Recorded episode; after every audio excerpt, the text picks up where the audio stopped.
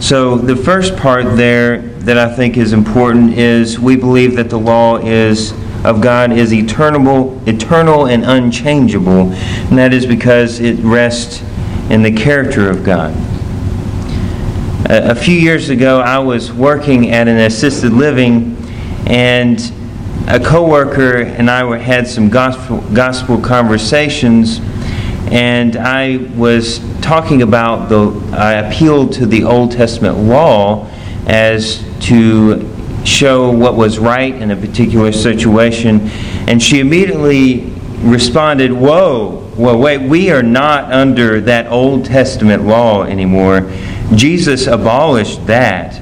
We don't have to obey that anymore."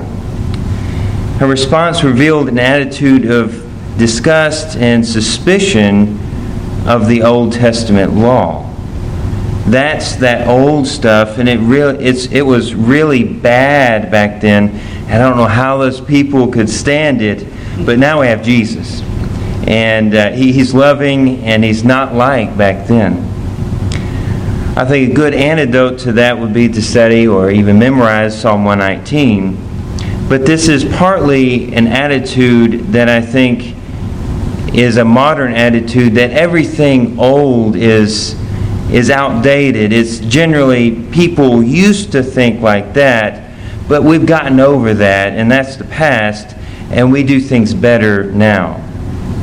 I want to ask the question, is that the right way to think about God's law? I don't believe it is, and I believe our confession affirms that there's a, a better way to think about God's law, that it is good and it is representative of God's eternal uh, relationship to uh, people. So we must ask, well, what is he referring to here about the law? And that uh, really the law is, in general, the appropriate response that uh, God's person and character deserves by all people. And then starting with God's command to Adam in the garden and continuing as a law written on their hearts before the Mosaic law, it was set in stone on the mountain of God and will continue from the Decalogue given there, the Ten Commandments and will continue accurately reveal revelation of God's character and define all things that are right and good until the day of judgment.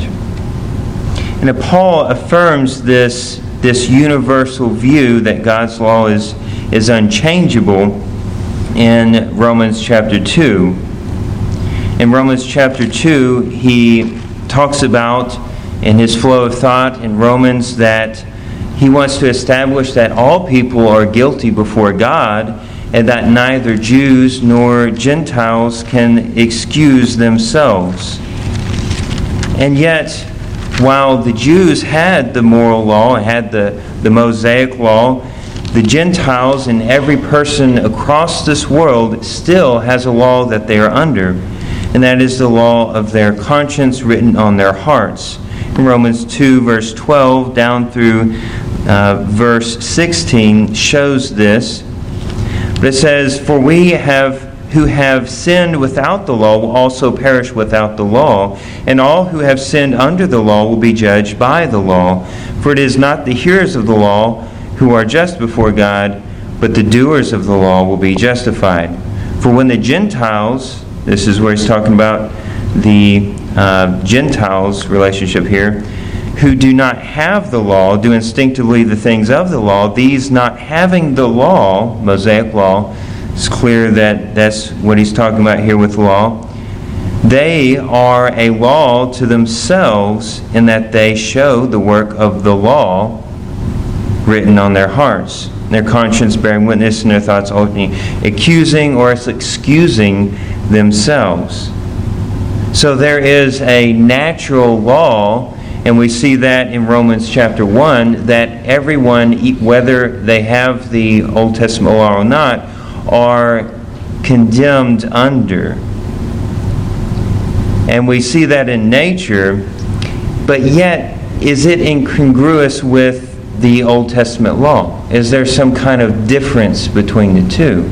Can one stand apart from the other? And I would say no. I think Paul says here in verse 14 and 13 and 14 that this Old Testament law assume or this uh, law on their hearts assumes the Old Testament law as an objective standard by which to judge and to verify that their conscience is not seared and that it is a law to them.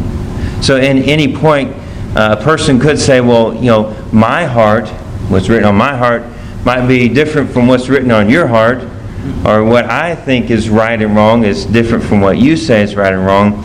But yet, the moral law, the, the, the Decalogue, is the ultimate standard for that. And regardless of that, there's, there's something, there's, there's one part of the law that all people will all, um, at some point, be able to say, Yes, I, I get that from nature. I realize uh, that is uh, binding, and I do not meet that. So, this is a law unchangeable and universal. Then Paul uh, uh, continues with that, um, but thinking about this, we also want to understand is the Old Testament law done away with, as this young lady had told me there in that conversation. And the New Testament seems to me to be clear that it is not essentially done away with or changed or stopped, and now we have something different, but there's something consistent. And Jesus does this in two ways. First, by some, uh, his summation of the law in the Great Commandment in Matthew uh, 22, verse 36 through 40. On these two, the, the love of your Lord your God with all your heart, soul, mind, and strength, and to love your neighbor as yourself. On these two depend the whole law and the prophets.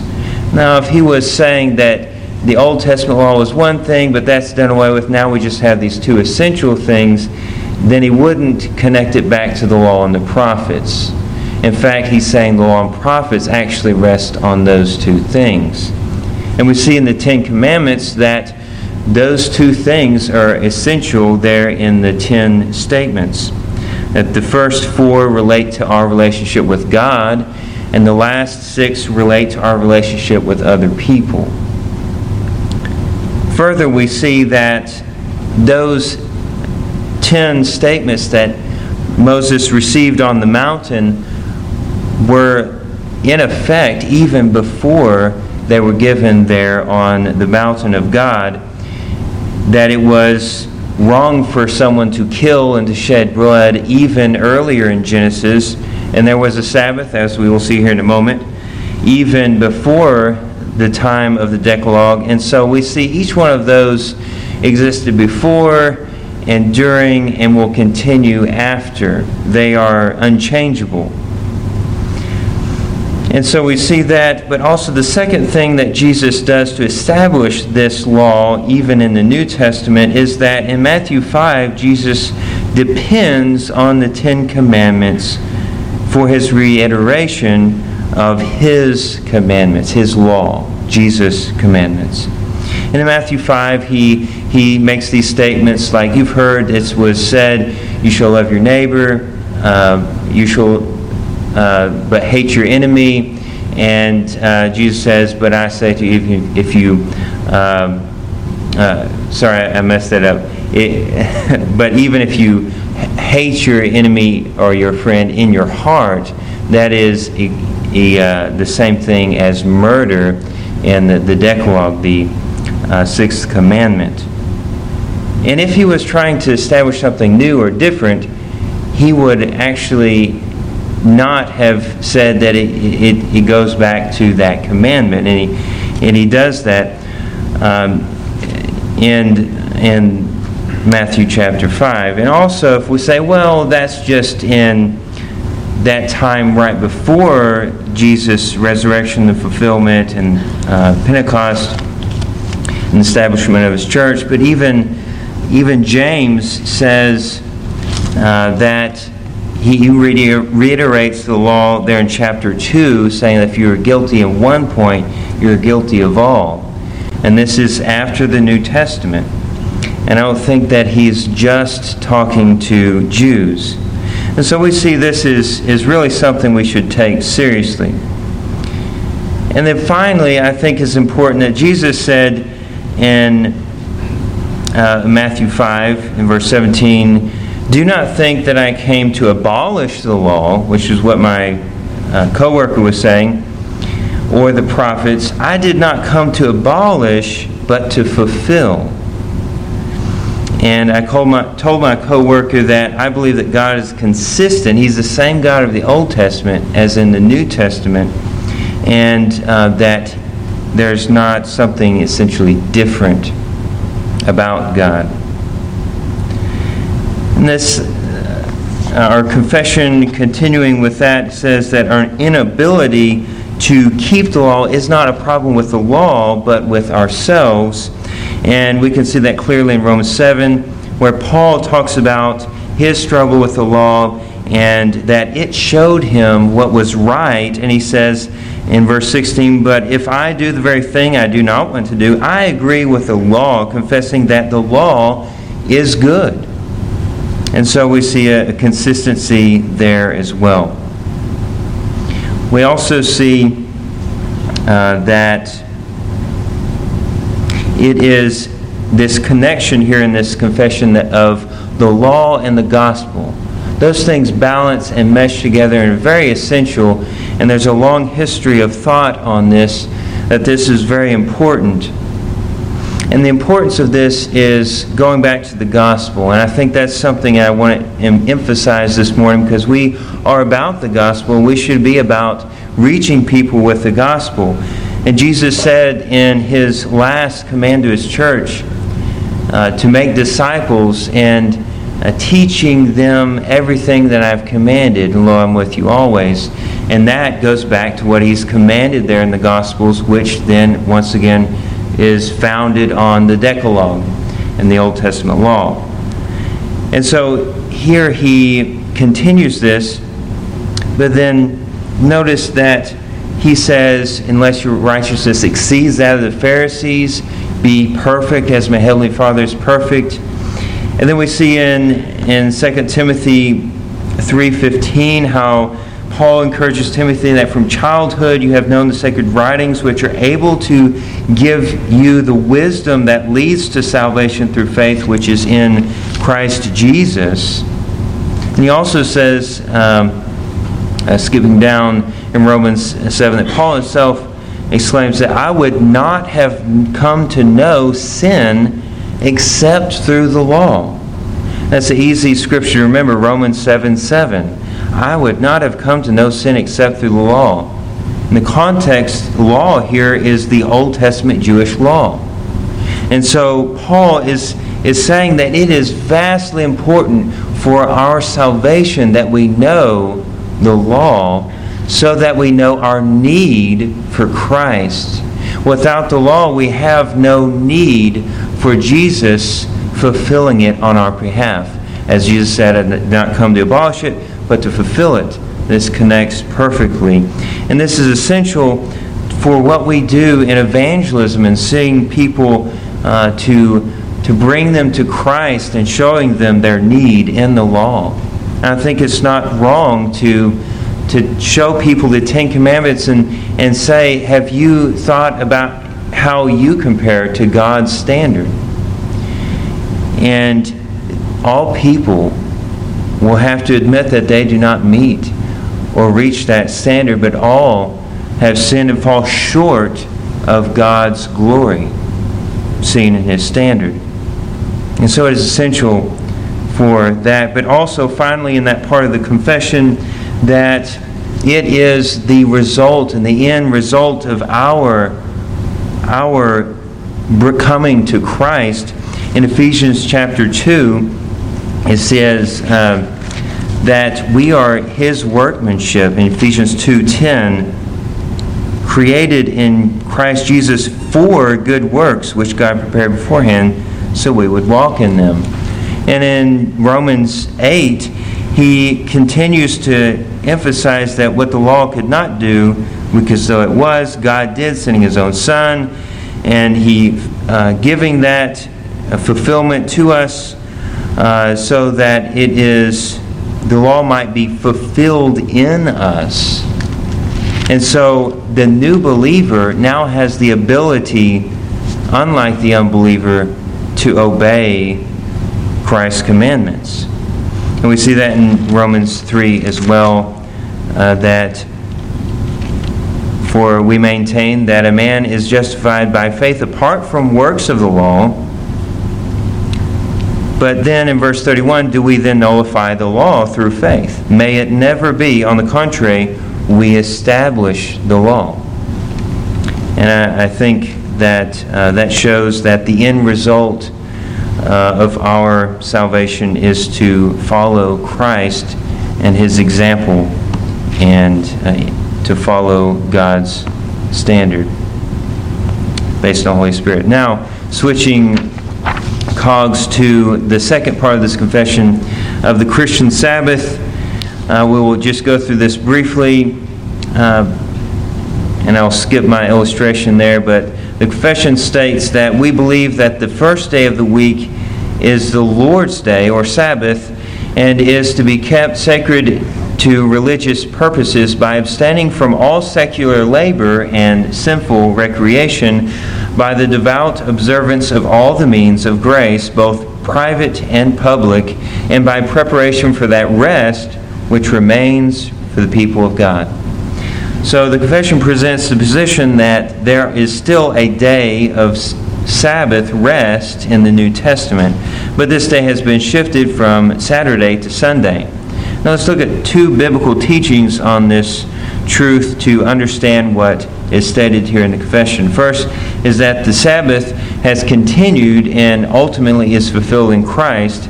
And then, second, that the Christian Sabbath is on the Lord's day or the first day of the week. The first thing that Sabbath has continued is because it is a creation ordinance.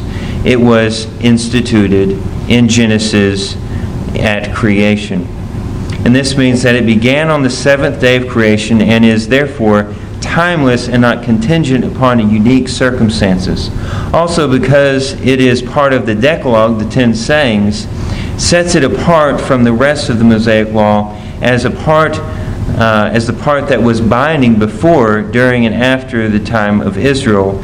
Jesus applies it generally, Mark 2:27, saying the Sabbath was made for man and not man for the Sabbath, that giving kind of general man in general.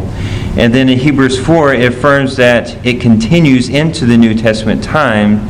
In verse 9, it says, So there is uh, there remains a Sabbath rest for the people of God. And this is ultimately uh, found by believing in and becoming a follower of Christ.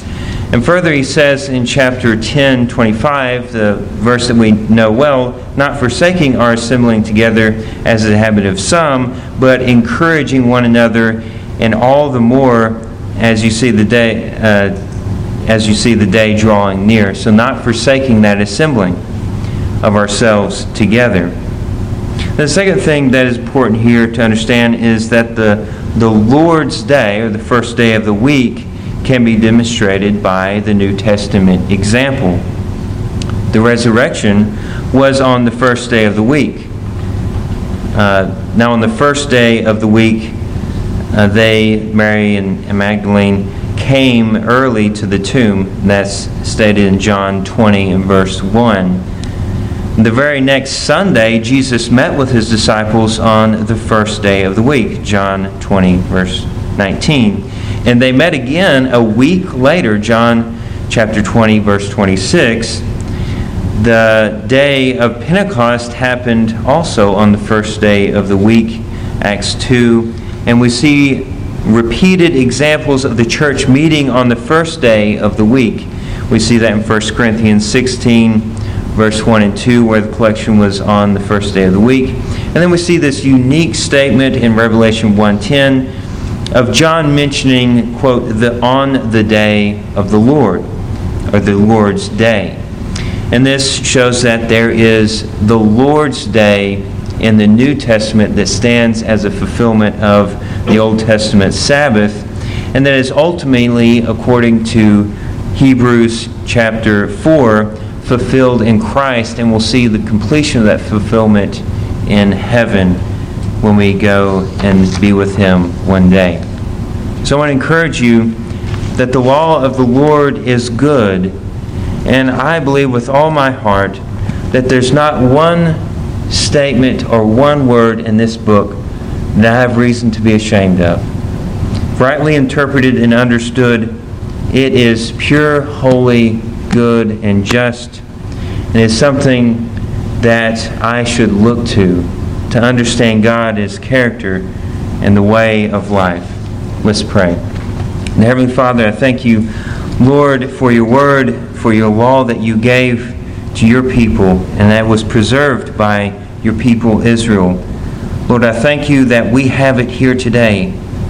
And Lord, that we can learn from it and learn of your character, your holiness, your greatness. And Lord, by it we know our own sin, and through it we know the necessity of Christ and His grace on our lives. And Lord, I pray that each one here would come to know that and come to stand on your word.